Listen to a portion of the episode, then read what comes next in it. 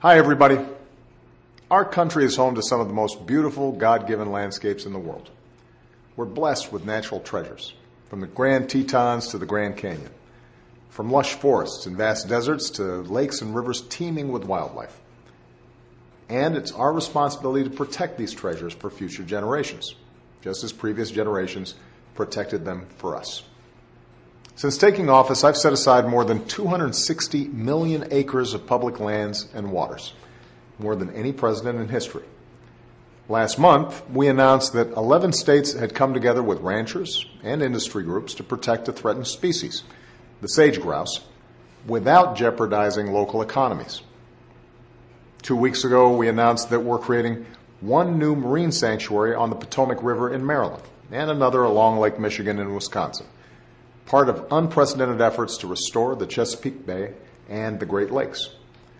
We also joined a coalition of countries cracking down on illegal fishing that threatens jobs and food security around the globe.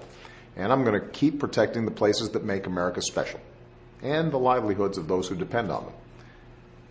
We'll also keep doing what we can to prevent the worst effects of climate change before it's too late. Over the past six years, we've led by example, generating more clean energy and lowering our carbon emissions. Our businesses have stepped up in a big way, including just this past week.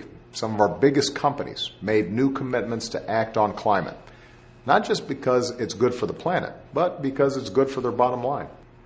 This is how America is leading on the environment. And because America is leading by example, 150 countries, representing over 85% of global emissions, have now laid out plans to reduce their levels of the harmful carbon pollution that warms our planet. It gives us great momentum going into Paris this December, where the world needs to come together and build on these individual commitments with an ambitious long term agreement to protect this earth for our kids. Now Congress has to do its job.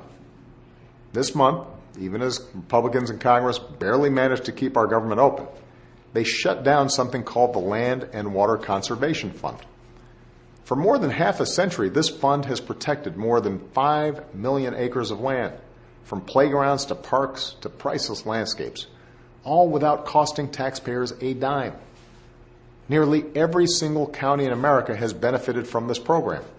It has bipartisan support in both the House and the Senate. Republicans in Congress should reauthorize and fully fund the Land and Water Conservation Fund without delay. After all, as Pope Francis reminds us so eloquently, this planet is a gift from God and our common home. We should leave it to our kids in better shape than we found it. Thanks, and have a great weekend.